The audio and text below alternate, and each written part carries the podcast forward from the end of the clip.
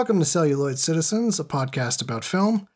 I'm Sean M. Thompson, And I'm Brian O'Connell. and on this week's episode, we're going to be discussing The Killing of a Sacred Deer, put out by A24, directed by Yorgos Lanthimos, written by Yorgos Lanthimos and Efthimis Filippou, and starring Nicole Kidman and Colin Farrell and others. It's uh it's an interesting film. Interesting is definitely a word. There's a lot of this is a very easily one of the stranger things I have seen in a theater. Um and I'm kind of surprised it got as wide a release as it did. But I it's by one of my favorite directors, Yorgos Lanthimos, who has uh, done two other movies I love, The Lobster and The Favorite. In many ways very similar but also quite different from this film. I think this film is perhaps the most esoteric of those three, and I haven't seen his earlier films. Which is uh, definitely a bold statement, considering he doesn't make normal films. No, he does not. These are very the word the word I would use to describe them, and I wouldn't I wouldn't necessarily assign a particular like thematic philosophy to them or anything, but stylistically I would describe them as absurdist films, if that makes sense. Yeah, I I consider myself an absurdist, and I I think all of the films I've seen of his, uh, The Lobster, Killing of a Sacred Deer, and The Favorite, all have absurdist elements, Yeah. which is essentially you know life is absurd and death is absurd. Yeah, but it isn't just it isn't just thematically. I think the style of the films and the acting and even the cinematography has this very I mean th- let it be said that this film is hard to classify in a particular genre, but if I had to come down on it, I would describe it as a low-key horror film or a thriller. Yeah, I would say Probably horror. not necessarily psychological horror because that would imply a range of human emotions, which we'll get into, but clearly very stilted with that. Um, I would, yeah, I would say maybe a maybe not even necessarily. I was gonna say a quiet supernatural horror, but it's not all that quiet. It's it's very I mean, I think we should probably just delve into describing the the plot and the and the style. But I would I mean, we always discuss spoilers and we always have to put a spoiler warning. But this is a film Right. So big spoiler warning. This one's definitely you don't want it to be spoiled if you haven't seen it. Although I would argue it is a film that I know I knew I watched it again and I knew the ending and I still managed to enjoy it. Oh yeah. Well the the But a first time watch, you don't want to know what's happening. Yeah. And it it sets right off the bat kind of subverting expectations or pushing the limit with uh the first shot is a shot of actual open heart surgery. Open heart surgery at length. Uh, this is one of the few times this episode I've. This is actually I just finished watching this film for a second time less than an hour ago, which I almost never do. So I can tell you, I was trying to eat a turkey sandwich, and then and I forgot, and the film started, and I was just like, I had to cover my my eyes and ask my girlfriend, like, is it still going? She's like, yeah, it's still going. It's it's quite I mean it's quite shocking and a very striking image to open the film on. And with it has this very like almost like exaggeratedly melancholy like choral music over it that's like setting this very doomy tone. And it like it inspires body horror. And it is just held too. It's like a long. It's probably like what three like minutes. at least a full minute, I would say.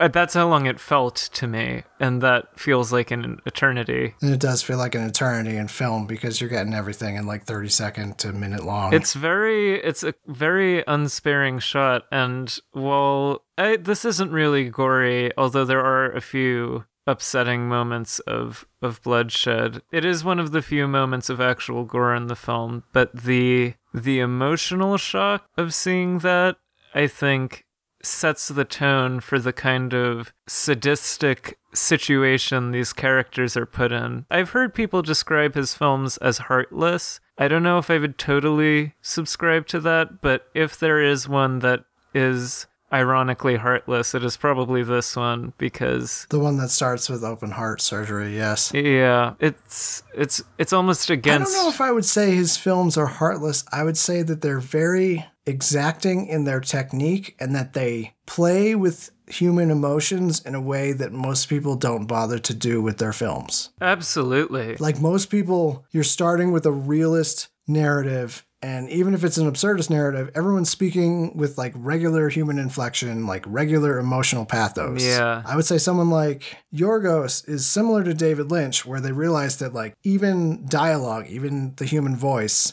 is an integral part of the film, and you can manipulate that in such a way that it brings about a certain emotion in the audience. Yeah, this is a director who is using extreme artificiality to tell a more uh, emotional or psychological story than than an than an actual like realist one. But I mean, the mo- the most notable example of that is in the acting, which I think the performances Yes, the acting is very uh, stilted. Is the word stilted. Um, it's so. I mean, and I think.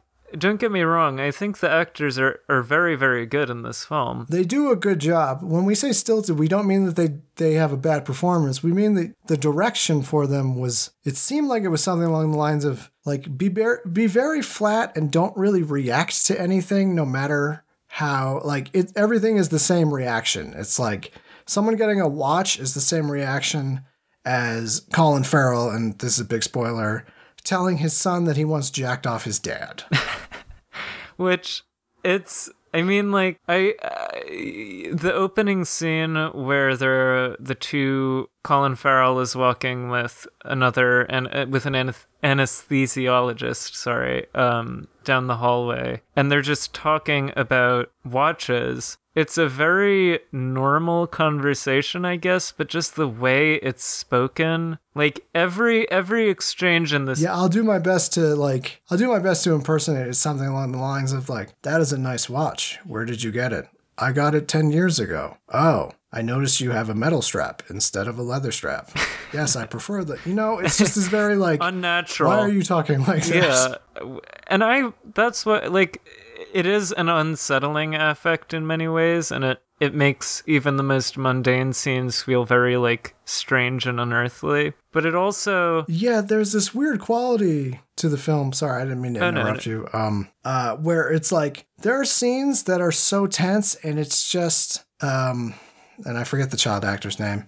Uh, I think he goes by. uh Soljic, his name's Steven, right? who's the oh the character The character, of the teenager the teenager. Yes. oh that's Did um we ever learn his name? martin Oh, sorry, Martin. I think Steven was his dad. Um, uh, a scene as simple as Martin eating spaghetti and talking about how his dad used to eat spaghetti the same way is as tense as Colin Farrell, like with this same kid tied to a chair punching him. Because everything has the same weird emotional. There's a weird emotional weight because nothing has an emotional weight. I don't know how to describe it. yeah it's very It's just tense. It's like It's tense, it is, but it, I also find it frequently very funny. And I would I would say that the other side of this as a as a it is a horror film and it is actually in my experience one of the more disturbing horror films personally for me that I've seen. But it is also this the same affect can be very humorous in its own way.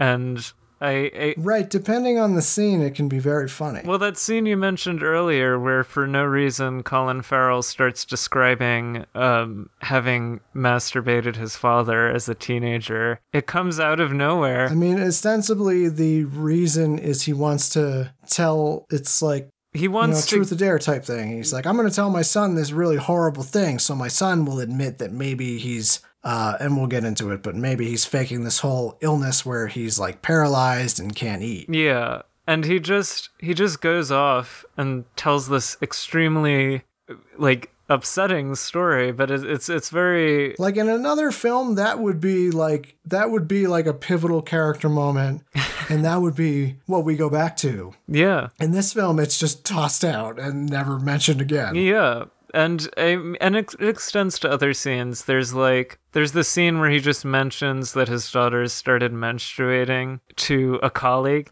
Right, and it's out of nowhere. They're at like a, a doctor party or he's there oh, he's there receiving an award or something. And they're just having this banal conversation and then he's like, "Oh yeah, my daughter." Yeah, it's like, "Oh, do you like that cocktail? It's a very good cocktail." I stopped drinking and then he's like, "My daughter started menstruating for the first time." And everyone reacts Normally with like the, as if he was talking about, "Oh, I don't drink anymore." Yeah. I mean, and and another one is when they're eating dinner, and it just Nicole Kidman says, "We all have lovely hair," and it's it's just it's like it's really unnatural, and I I mean I feel like the first time I watched this, by the end, I was literally wincing in my seat because it gets very suspenseful, particularly in the last like 15 minutes. But this time I appreciated the humor in it more, and I find like, I just find the weird blank expressions they all constantly have just. It's it's both disconcerting and very very funny at the same time. I, I really It's very funny and disconcerting. I don't have an official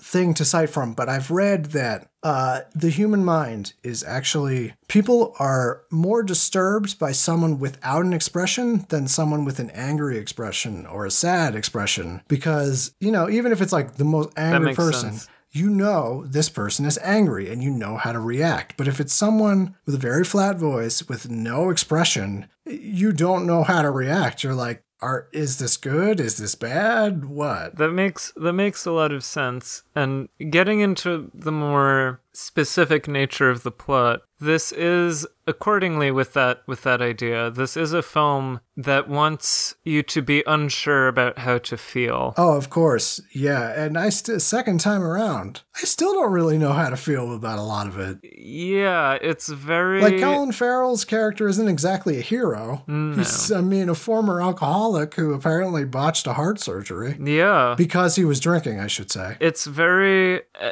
the situation he is in is is like as soon as as soon as that stake was set up i was like this is gonna be some this is gonna be really fucked up and it and it, it is because well we'll just describe Yeah, it might be easier at this point to just go into the actual plot. Colin Farrell's character, who of course I don't have the name in front of me. Uh is he Steven. Steven? i think he is Okay, good. All right. So Colin Farrell's character of Steven, we begin the film, you know, he's just finished having uh, performing surgery and he meets with Martin and you don't really know why they hang out. You just assume it's like a mentor kind of a thing or maybe it's a friend of the family and you know, they It's very ambiguous because and I, I was I was watching it with my brother the second time today and he assumed there was something like inappropriate about their relationship because he's like giving him presents and there's just a general like Yeah, it's open ended. You know, he gives him a watch. He's like walking by the walking by the pier, smoking a cigarette with him. I think he got the kid an ice cream. yeah, it's not it's clearly not a normal exactly arrangement, but we don't exactly know what the nature of it is. Uh, uh, definitely not exactly at the start of the film. No, but as we go, uh, we are introduced to Steven's family. Uh, Nicole Kidman, who plays his wife, whose name I'm sorry I don't have in front of me. Anna. Anna. Okay, and he has The names aren't used very frequently at any rate. and he has a daughter who I think is probably like 15. Uh, I think she says she's 15 at one point. Yeah, and then uh, a son who's uh, probably 11 or 12. Yeah, sounds about right. and everyone's very stilted. They live in this beautiful neighborhood. You know, sitting at the dinner table talking about their hair. It's very strange. And I I don't know what exactly what the thematic um intent of the film is and we'll we'll discuss that a little later. But they live in this very uh like bougie upper class suburban neighborhood. They have a lovely house. For most people, you would think of as an idealized neighborhood. You know, nice big house and nice quiet uh, suburb with nice trees and furniture and all that. They have a dog. Their kids are musical. It's very like a nuclear family esque, although obviously subverted by this weird affect they all have. But we we eventually learn that Steven, while drunk during an opera, uh, while while performing surgery, botched the operation that would have saved Martin's father's life, and that he's kind of hanging around Martin. I guess out of some sort of sense of guilt. It's sort of like, sort of over residual guilt. I also got the sense it was sort of blackmail. yeah, a little bit. Like they never explicitly say it, but I got the sense that maybe they kind of falsified, well, obviously falsified the uh, medical records because they didn't mention he was drunk and that's why he screwed up the surgery. Yeah. He's out of some sort of r- sense of responsibility or guilt or criminality. He's just watching over Martin. And at first, they seem to be relatively fine, but it goes wrong when Martin invites uh, Steven to his mother's house, and his mother makes extremely weird, flirtatious advances on him. She talks about his hands and then she starts kissing his hands and sucking his thumb. Um, and there's a really great line she has when he gets disturbed and he's like, oh, I gotta go. She's like, You must have my, I will not let you leave until you've had my tart. it's It's just like another very absurdist, like, she's trying to cheat with this guy and he's like, No. And she's like, Well, at least have dessert. yeah. But it's not even like that comedic. It's like so much flatter than how I see it. yeah. It's very like Um, played by, by the way, Alicia Silverstone, who I've really loved lately. Her career seemed to consist of like shorter, uh, shorter roles in indie horror films. She was in The Lodge too. huh. In the very beginning Oh, of really? The Lodge, yes. I'd love to cover that at some point too, but she does a great job in that. But it's a similar, like, very damaged, broken woman who sort of is a pivotal element in like the tragedy of the horror film. Yeah. I I haven't seen The Lodge yet. I really want to. But certainly I saw it in the theater. It was great. Oh yeah, it's on Hulu now, right? I'll check it out at some point. Uh, I'm not sure, but yeah, I would highly recommend it. But anyway, so yeah, uh, So Martin takes this rejection of his mother's advances badly. You get the sense that he kind of wanted Colin Farrell to go with his with his mom. So then about literally about an hour in, the f- the plot really starts to kick into gear. and it's funny because I forgot it too. It's it's so tense that you just think, I know, I thought this on the first watch. Oh, it's just going to be like a cat and mouse thing where this kid is like a stalker Yeah, no. and he's just bothering Colin Farrell and his family. And then, yeah, once we're an hour in, Steven's son, he's like, I can't feel my legs. And they take him to the hospital. And that's when it's revealed that, or shortly after that, that that there's sort of a supernatural thing going on and if Steven doesn't pick one of his family to kill, they're all going to die eventually. And he outlines this in three steps, which I find, I don't know, the weird specificity of it made it somehow more unsettling. He's like, first, Yeah, and I thought at first cuz I read I read this time it was uh based on a play by Euripides, Iphigenia in Aulis. yeah, personally, which I don't know anything about, but I thought like, oh, okay, so this is probably from the play, but no, that's not from the play. He he says their legs will stop functioning and they'll be paralyzed from the waist down. That then they will start to refuse food to the point of starvation. And finally, they will bleed from their eyes, and a few hours after that starts, they will die. And that this will happen to all of Steven's family if he doesn't sacrifice someone. Right, but in true in true Yorgos fashion, this is said over a lunch in a very like flat sort of like I'm sorry to tell you this, but these are the three steps that will kill your Yeah. family. Like there's no there's no heart behind it. I love like your uh Yorgos. Steven is like, I need to get back to work. And Martin, who's played excellently by Barry Keoghan in this movie, he just kind of like is like, oh, okay. And he like kind of rushes it out as if like trying to keep it convenient for him. And then he's like, all right, any questions? Like it's like like a sales meeting almost. Like he's just like, you know, bureaucratically presenting this awful information. Yeah, it's like he's mentioning like, oh, by the way, we're having a party this weekend, and it's like bring your I don't know, bring dessert, It's it's it's I mean and that's and and then immediately Colin Farrell has him taken out by security. But yeah, it's very, and then from there, yeah, the rest of the film is just like watching as Steven's family succumbs to this strange. curse almost. I say supernatural. It's never explicitly said it's supernatural, but it's kind of heavily implied. Yeah. It ultimately I mean to me I I I I assume it's supernatural not necessarily like a specific thing but just like that this person has uttered the consequences and they're just going to happen no matter what the explanation is.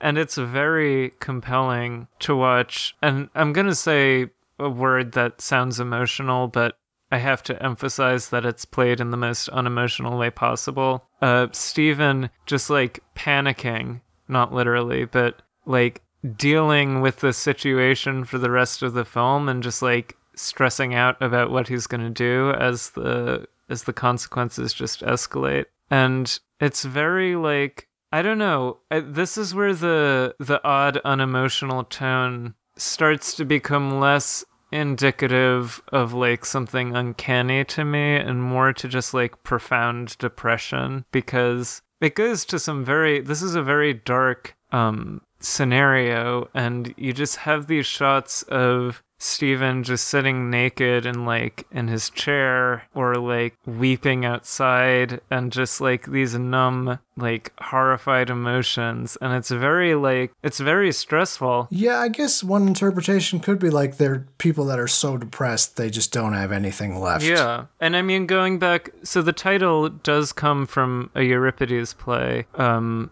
about the goddess Diana who whose sacred deer was killed by, I believe, Agamem- Agamemnon? Agamemnon, something like that. Yeah, and that he was meant to sacrifice his daughter Iphigenia as a as a tribute. So you get the sense that it's like it is a tragedy in like the very classical sense of the word, and that it's these people whose fates have been determined by like a godlike force, and they're just unable to react in a way that that works for anybody. Yes, um, I did want to bring up, and I noticed this I think a little more on the uh, on the rewatch.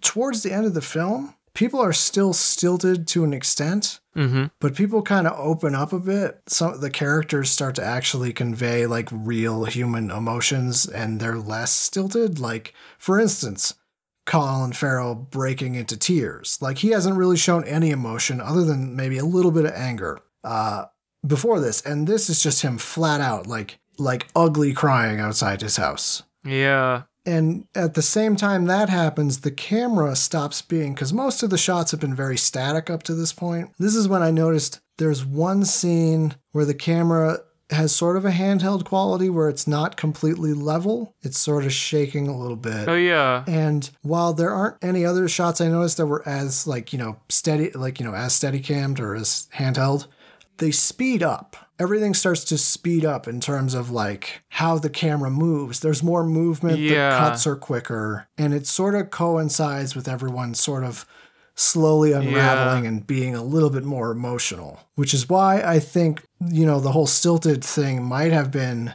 Uh, it obviously was for a reason. One of the reasons I think is possibly so that when this ending, when everything starts to ramp down, it has more emotional weight. Yeah, perhaps. That that makes a lot of sense. I do want to talk about the cinematography a little bit because you mentioned it, and it is by I'm going to butcher this name, uh, Bakatakis. I think I got that right. Um, but one of the interesting things that is quite noticeable in the film is the amount of headroom in a lot of these shots that these characters have like it's the top of their head and there's an enormous amount of space between them and the top of the frame. And it, it almost gives the sense of something hanging over them or their insignificance in the face of these events, along with just general, more like, I guess, like Kubrickian style zooms and like slow, slow tracking motions. But it really,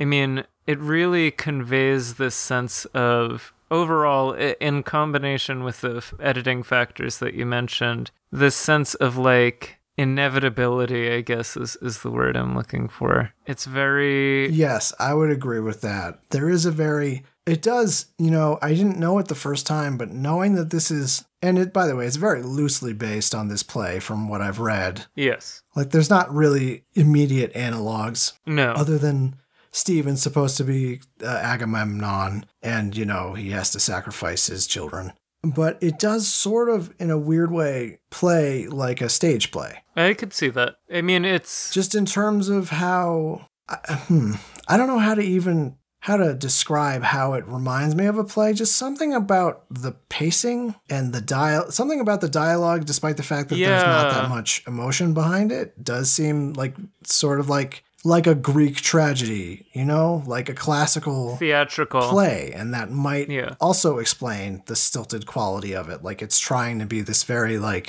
like we all have beautiful hair, you know, like Yeah, no, I mean it is. I mean, like there obviously tragedy is a very broad word, um, but it isn't like it is a tragedy, and I would agree that it's theatrical. But it's not. It's not like Shakespearean tragedy where somebody has like a fatal flaw and they've been doomed by their own decisions. This is a No, I would say the fun thing is that no one really learns anything, do they? No, and that's what that's what that's why it reminds me of those old aside from the obvious um you know basis in in Greek theater. That's why it does really remind me of like almost like a mythological story where the characters are totally at the whim of the gods and you know, it's not really it's not moralistic or anything. It's just punishment. That's it's not nobody yeah, you're right. Nobody does seem to learn anything or Like no one is. I mean, I guess you could argue that at the end, and well, yeah, we we had to get to this at some point. Um, this film has a very shocking ending. Yes. It consists of Colin Farrell duct taping his family members because he can't decide who to kill. And he's realized at this point he has to kill one of his family members or they're all going to die. So he duct tapes them and covers their heads with, I believe, their pillowcases, puts a knit hat over his eyes, and grabs a rifle and spins around in a circle and fires off shots randomly. It's so it's one of it honestly, it's one of the most nail biting scenes I've seen ever. And when I first saw this in a theater, I was just literally wincing and like the the I mean, I, I hesitate to say great, but the really um suspenseful thing about it is because obvious he misses a few times so the gun goes off He misses, yeah, he doesn't actually hit one of his family members until the third shot. So it's puts it down, puts his hat down, he spins around, shoots, it's like every time there's a shot lifts it up, he hasn't hit anyone. And it, it goes on for a,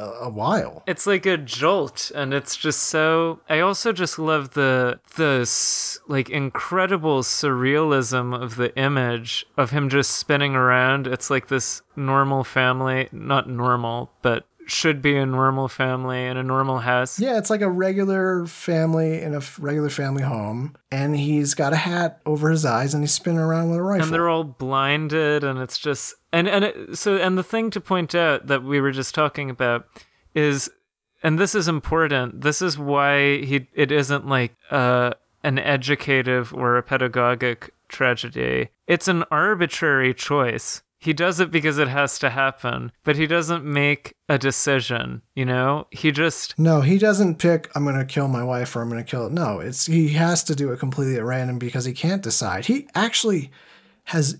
He is so torn. He goes to his children's school to talk to their principal. like, which one has better scholastic aptitude? Okay, who is behaving better in class? And then he like just at the end, just very desperately, is like, if you had to pick between one, who would you say is your favorite? And the principal says, Well, I, I don't know that I could pick one. And he is clearly so angry because he's like, he just wants to pick one someone else to have to decide. But he can't do that. He has to decide. And and think about the the way that all of this is kind of darkly humorous, but it's more dark than humorous. The way all of his family members start to like kiss up to him in the in the second half of the movie. I know his son, and they're all, and another beautiful thing happens in terms of absurdity. People, his kids at least, start moving around without the use of their legs. So they're just kind of crawling around, and it goes to like crawling down the stairs and crawling down the street. And Yeah. Oh, that's it's just really surreal when to see. when she's um when the daughter Kim is like like slouching down the staircase like a snake. It's like it's so creepy to me. It's just it's skin crawling, but it's also here's one of the funnier sequences to me. It happens um preceding when he tells that story about masturbating his father. He is like furious about the situation and still in denial about it at this point. So he picks up his son and just basically tells him to walk and then just drops him uh, on like the hospital floor and he's like picking him up Yeah, he's like, you need to walk. You need to walk now. And he tries and he falls and he tries again. He just like drops He's his son, who clearly has no use of his legs. he's like shaking him as if he's trying to get like like a puppet to walk and then he just drops and it's like it it looks painful I mean, it's something like out of Monty Python. it's like it's that absurd. but yeah it's i mean it's it's a very it's a very unique film and he's a very unique filmmaker I, one of the other kind of i don't know i i, I want to talk a little bit about and this this is something that eludes me still and it's something that Lanthimos obviously deliberately hasn't been entirely clear about. But what the what the film is trying to say, I, I find the the scene early on where Nicole Kidman's character is about to have sex with Steven and she lies out on the bed like an etherized patient. Yeah, like he literally, she asks him, you know, general anesthetic, and he says yes. So you get the sense this is a regular occurrence. You get the sense that there are different levels of anesthetized, he tells her to act Yeah. like. And this time it's general anesthetic. And then it's like that's clearly the only way he can perform. But I, I think if there's any reason for it, and if I, th- if there were any kind of moral, which I hesitate to say this is even a moral, but if there was anything I took from the film, like there was a purpose. The scene at the end, so uh, this big spoiler, uh, he ends up killing his son. The person he ends up shooting is his son. And ironically, I believe he hits him in the heart, uh, which I don't think I noticed on the first watch, but it's like, I'm pretty sure he shoots him through the heart. Yeah. Oh yeah, that yeah. And there's all this heart imagery. He's a cardiologist. We get the open heart surgery. People are always talking about their hearts. You Yeah. know, uh, at one point, Martin goes and complains, "My heart hurts, and it's hereditary. And my dad died from a heart thing." So there's all this talk about heart, and yet no one really seems to have much in the way of like a metaphorical heart in terms of until the end. We see this family who haven't really been together all that much other than, you know, when they had to plan to kill each other.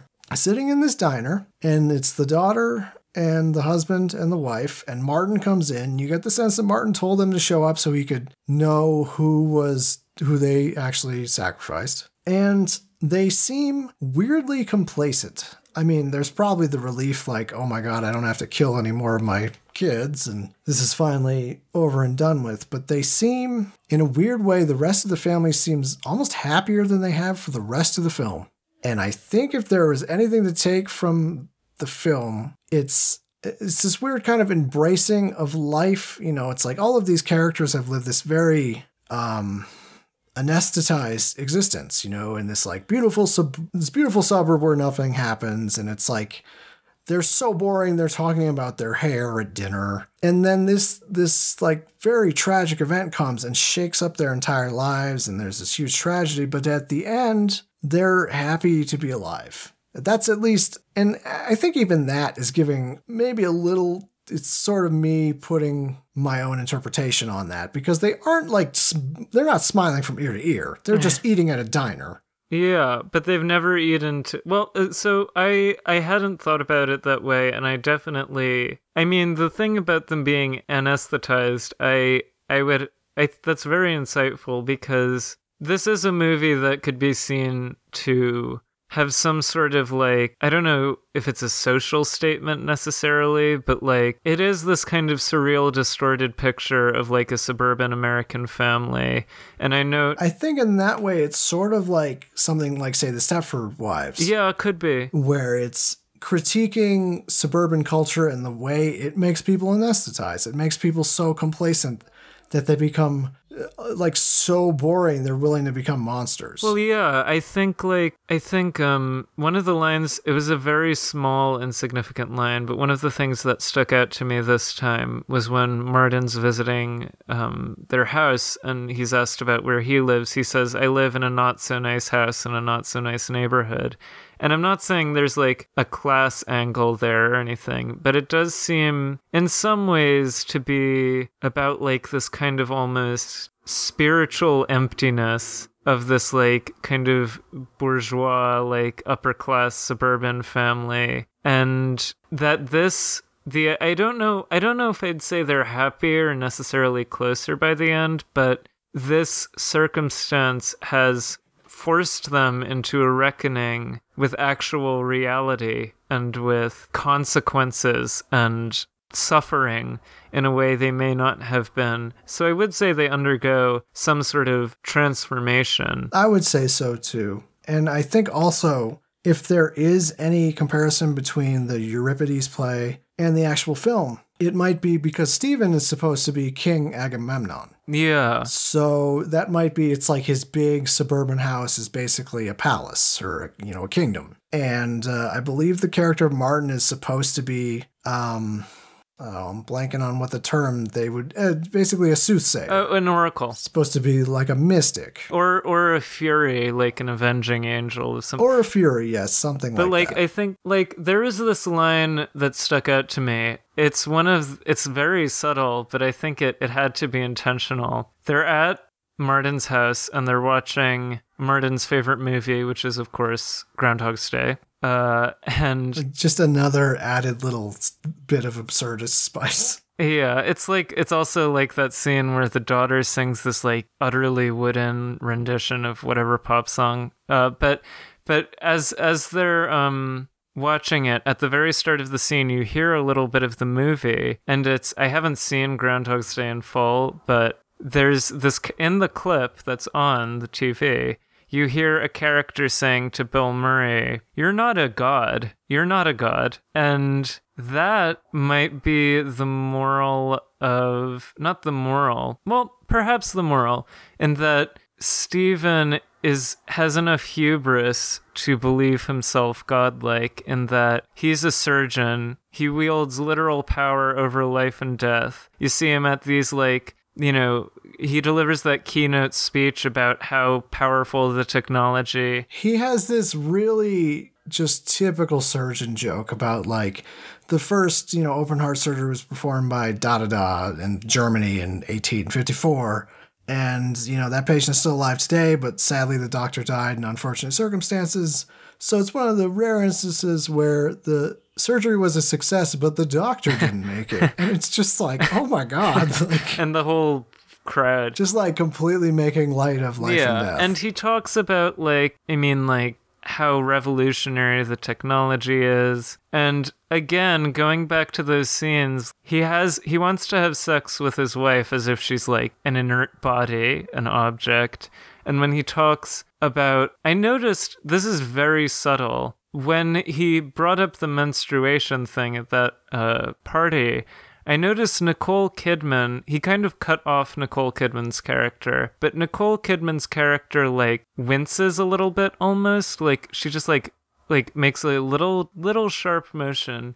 And I think it might be attacking. And again, obviously his most glaring crime is he believes himself so godlike, so above the the rules of of man that he he gets drunk while operating on a patient. But i think i think the film if anything is might be a subtle attack on the hubris of this figure who like king agamemnon he dares to defy the gods to behave as if he's a god and he's punished for it and it gets tied up if i mean i don't think this is a film particularly interested in a social statement but it does get tied up No, and it's not necessarily interested in telling you a clear message either. This is we've both seen this now twice, and this is like this is us like struggling to kind of come up with what we think is the interpretation of this film. Yeah. But there are many interpretations of this film. Yeah. And but like I think like you know, I think about like especially films from the 70s, some of which I haven't seen, I'll fully disclose,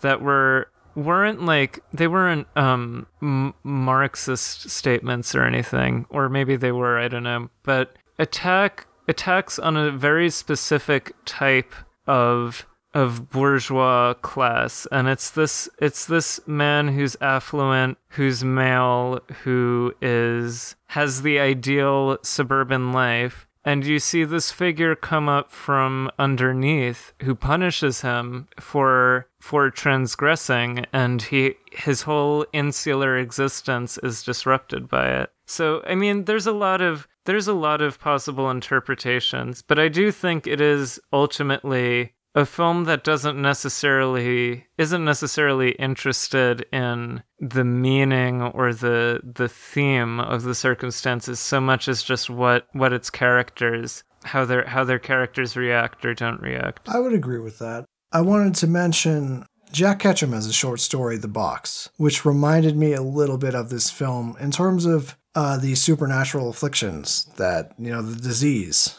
of uh, paralysis and then not wanting to eat that the family members go through. Something similar happens in Jack Ketchum's uh, story, The Box. It's a family on a train around Christmas, and um, one of the kids sees a stranger with a box and he asks, Can I see in the box what you're getting, you know, your fa- whoever for a present? So the stranger agrees. Kid looks in the box and then he just won't eat anymore. And no matter what they get him, you know, his family tries to get him pizza, it's his favorite. And then they try just ice cream or like, you know, sweets and just nothing happens and he starts wasting away. And then that kid whispers what he saw to his, I believe it's to his uh, sister. And then she does the same thing. She stops eating, Oof. all the way to the mother who is, you know, one of them whispers what they saw. And all of them just like slowly waste away and die. And the end of the story is the the father is left and he's like goes on the train every day trying to find this stranger with the box so he can see what's in the box and be back with his family. Yeah.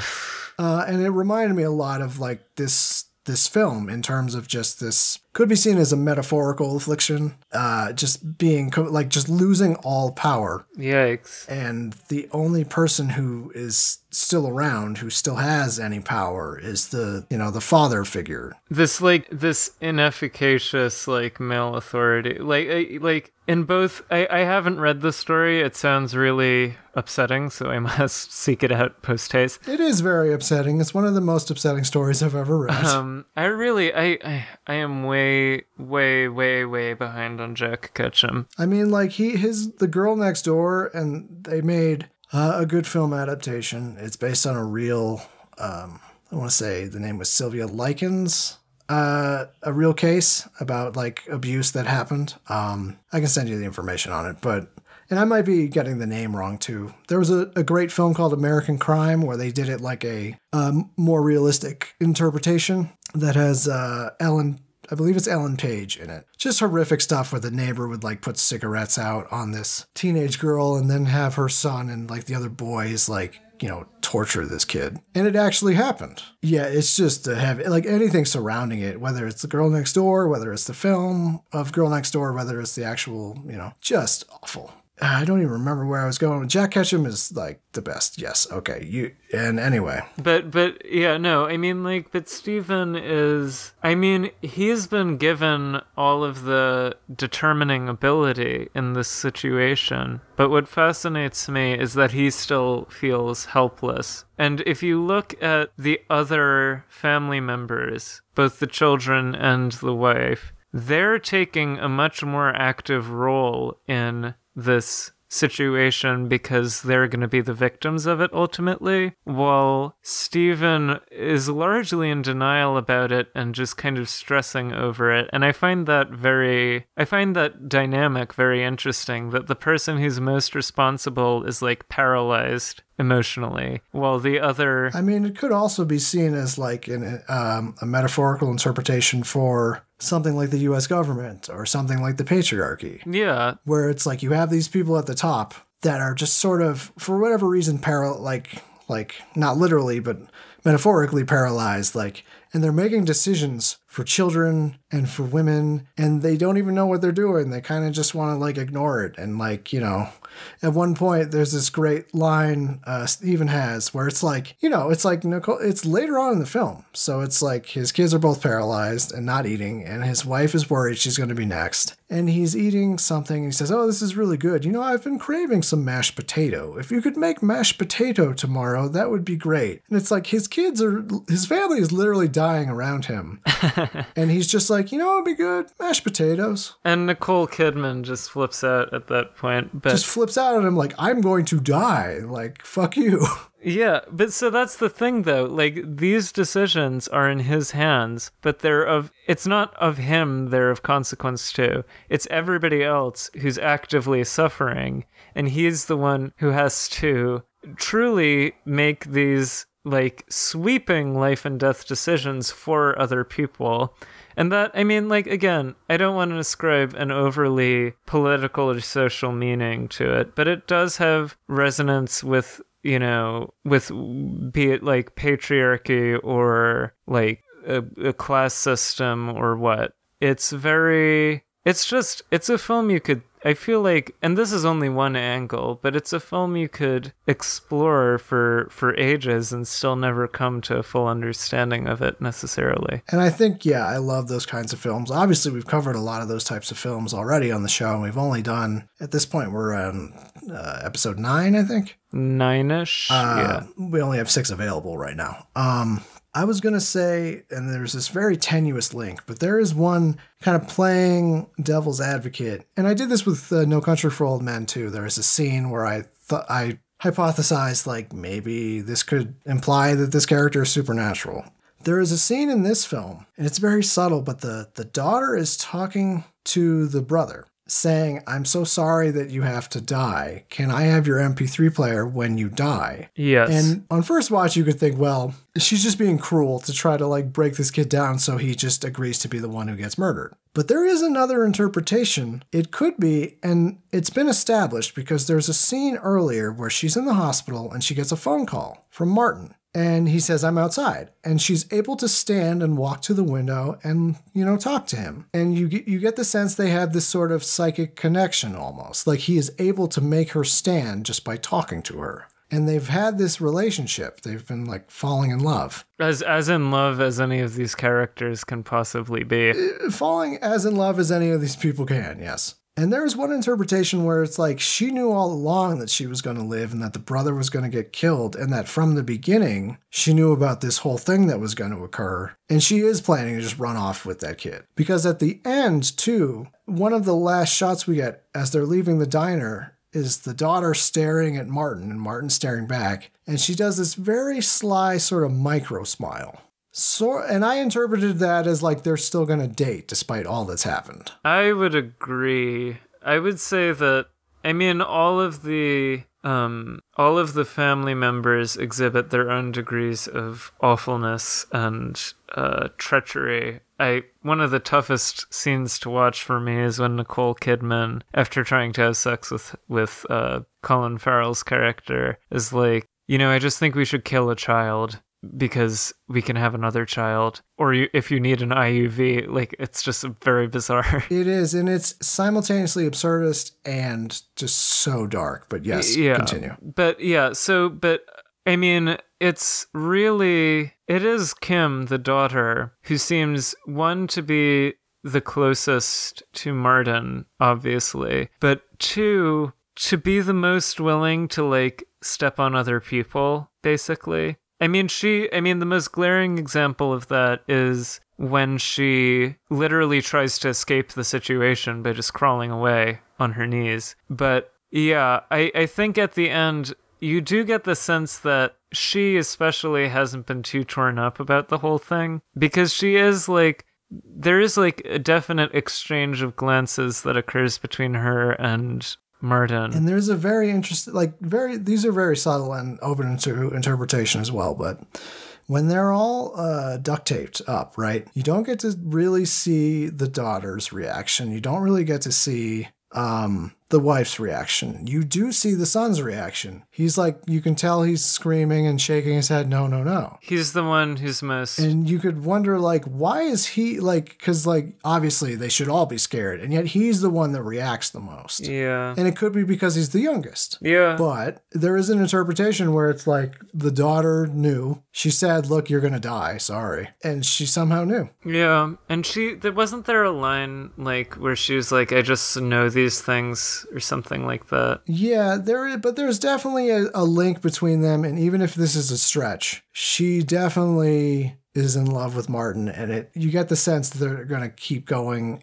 there is an interpretation where she knew all this was going to happen all along. They've been hanging out, you know. Yeah, they have. That is that is true. They do have a bond of some kind that that I, I mean like yeah she it is it is accurate that um at the end as he's putting the pillowcases over their heads uh bob is the one who seems the most frightened. Where the wife seems kind of cold and so does so does the daughter. So yeah there is a there's a definite i don't know. And and like you know bob was also the first to fall sick It's an option. The thing is, yeah, by like saying specifically like this, like I'm not saying specifically this is what happened. I'm saying it's how I'm interpreting it, Yeah. and it's why I love films like this. It's like I can have a completely different interpretation than someone else, and you still enjoy the film just as much. Yeah, and this is just this is just a very subtle film too, and there are a lot of these types of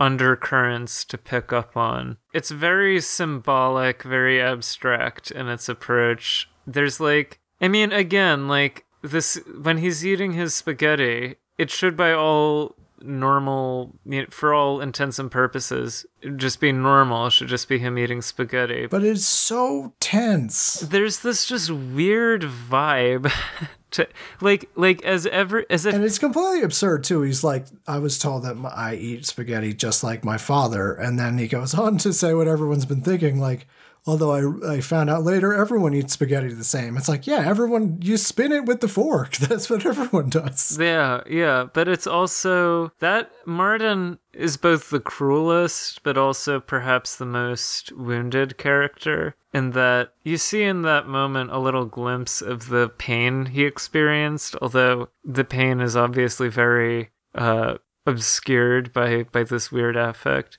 but yeah it's just like oh i have to mention the most one of the more viscerally upsetting scenes that when i saw it in theater in a theater um you know there had been some laughs it had been generally quiet but this scene was eliciting total gasps uh, at one point Steven has kidnapped Martin and tied him up in the basement. And Martin explains his philosophy by first biting Steven's arm very brutally and then saying, you know, oh, I could apologize, but that wouldn't make you feel better. And I could, you know, stroke your wound, but that might make it feel worse. So there's only one thing that you can do. And he just, for like an extended shot, bites into his own arm and spits it. He takes a huge chunk out of his own arm, like rips the flesh off like a dog. And then I, this is both hilarious and very dark. He's like he's like over this his mouth is full of blood and he's spat out whatever chunk of like skin he tore off. And then he's just like,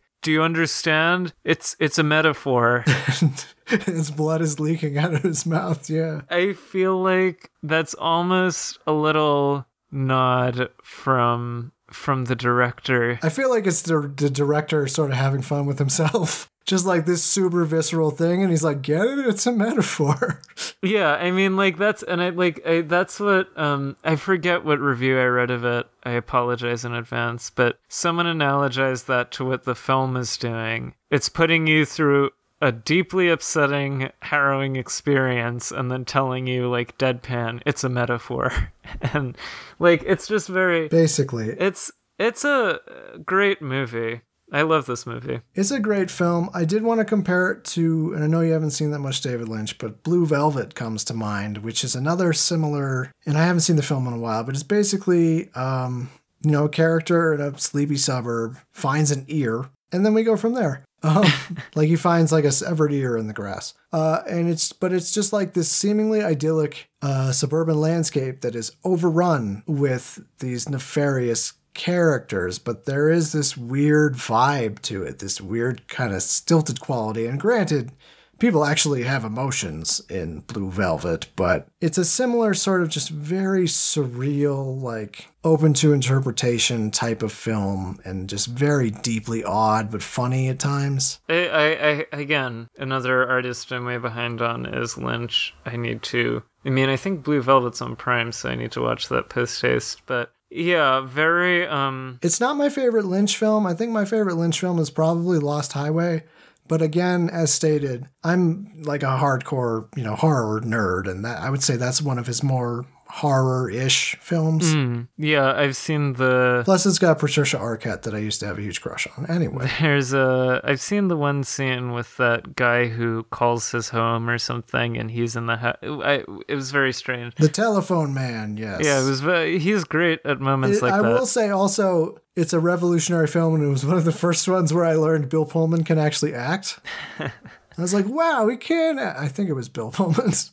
Because, you know, he was in like Independence Day before that, and you're like, I mean, he can sort of act, but he's gone on to do The Sinner, and he's like great in it. And you're like, oh no, he can actually act. Okay. And speaking of actors, we've been using the word stilted and wooden and, you know, all of that a lot. But I would like. Oh, everyone does a, a brilliant, I would argue it's much harder to have the pathos when you're acting in this way. And Colin Farrell and Nicole Kidman and the child actors and the, the actor who plays Martin, they all do a tremendous job. Yeah. Martin, I thought, especially, has. Like, he conveys quite a lot. Like, because he is, like, somewhat awkward and stammery, like a.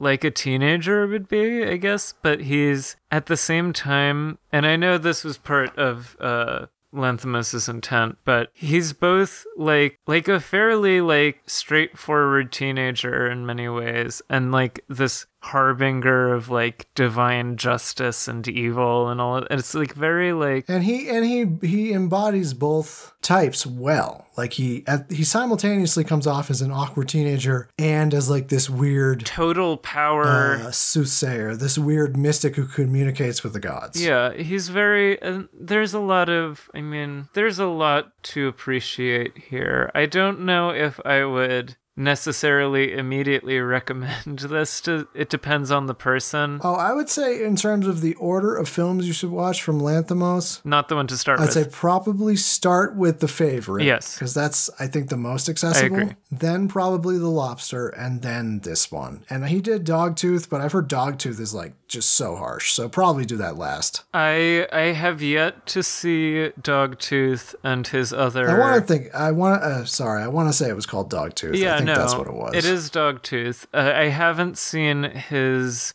Greek language films, which are Dogtooth and Alps. Oh, that's true too. I'm not even mentioning the Greek language films. I think I started watching one of them and it was very odd. I can't remember which one it was now. Dogtooth is the one about the parents who've like raised their children in their house their entire lives, teaching them like the outside is a very dark, scary place, and they have to just.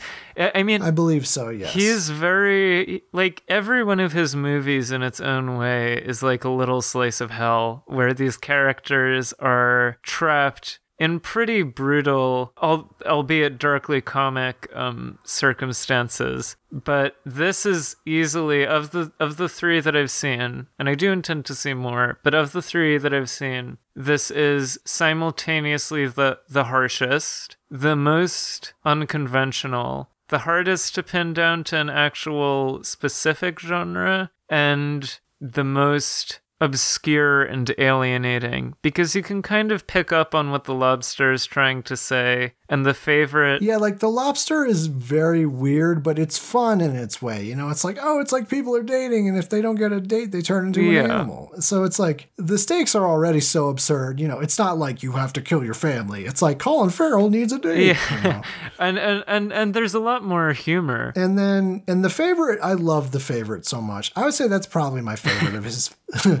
I didn't mean the pun, but that's probably my favorite of his films. is the favorite. I really like the favorite as well. I think it's we should talk about that one at some point, but it's we should definitely cover it at some point. Yeah. that one is this kind of this very like grim wit you see in these two movies. It's it's much more lively and fun in a lot of ways in the favorite because you have this this trio of amazing actresses and it's like a vicious power struggle and they're grappling with each other and it's just kind of it's much more And yeah, Olivia Colman like won an Oscar for her performance. uh, justifiably i i forget oh god And she had such a great Oscar speech too. It was literally something along the lines of, "Huh, wow, who would have thought?" Like it's like she clearly is just like, "Huh, oh Oscar. okay," yeah because she like hundred percent didn't think she was gonna win. I um I thought it of the nominees that year. I thought it should have won Best Picture, but it went to Green Book, which is the worst thing. Ugh, let's uh, let's not ever cover that. that like every every time I think back, like oh, uh, Moonlight won for 2016, and The Shape of Water won, and uh, oh, what what won in like 2018? What was the movie they decided? And I think Green Book, and I never actually believe myself. I have to look it up. But you're like, it couldn't have been Green Book because Green Book wasn't very good. but yeah, no, but but but off track. Yeah, start with the favorite. Go to the Lobster and do this if you because he is definitely a very specific taste you know he he has a I mean, I've made the, the I've already made the comparison, but David Lynch's films I think have a lot in common in terms of like when you're watching a Yorgos film, you know it. When you're watching a David Lynch film, like you know it. Yeah, it's very idiosyncratic. Um, very, and this film especially is not. Um, I mean, The Lobster has a lot of humor. I think this is more of a piece with The Lobster than uh, with The Favorite, uh, not just because Colin Farrell is in both films, but just the kind of like bizarre delivery and tone. But at The Lobster, and I rewatched it fairly recently, even The Lobster has a lot more like, I don't want to say whimsy, but comedy. I mean, there's like life affirming stuff in The Lobster. There's like, you know, you could see it as like everything sort of works out. That's one interpretation. Yeah. And but there's and there's also just there's just flat out almost like slapstick scenes in The Lobster to me. Yeah, there's stuff with like a toaster, which is like That's just such a Yorgos thing where it's like someone is it's like the punishment is someone has to have their hand like stuck into a toaster and it's like that's just so simultaneously cartoonish and just dark. Yeah, and there's, I mean, like uh, we could, we should just do Yorgos's films. We should wait until we cover the lobster. but yeah, yeah, but- but yeah, there's just like it there's a lot to take. Yeah, but this film, while there is, I do maintain um, a lot of humor that I noticed much more on the second time when you're not as immediately. Well, because you're not like the first time you watch this film, you're just so like reactive. You're just like in so much peril. yeah, because you it's just so stressful but but the second time when you know what's happening you can sort of see the humor more because you're not blinded by just the sheer terror yeah, and it is. I mean,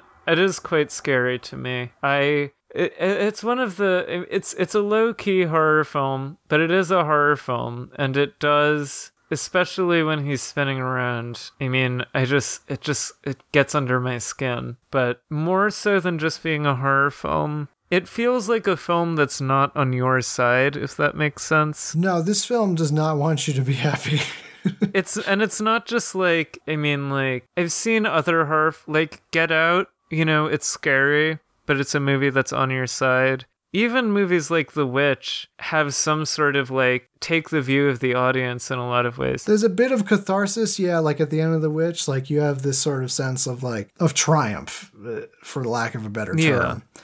I would compare this film, and I've mentioned it before, but I would say The Lighthouse has a lot in common with uh, Killing of a Sacred Deer. The Lighthouse, The Lighthouse where definitely. it's like it just isn't trying to make you happy and there's not really a point. Yeah, yeah, yeah, yeah. And I think um I think the one I I mean just talking about good horror films, I think what I'm trying to it's kind of similar to Hereditary in that it's it's really a film that's like a literal like punishing experience and it's its instinct to just be upsetting and brutal is like borderline sadistic uh, like because they're just it's just an unforgiving scenario and that reminded me i mean hereditary like even Midsommar has catharsis definite catharsis.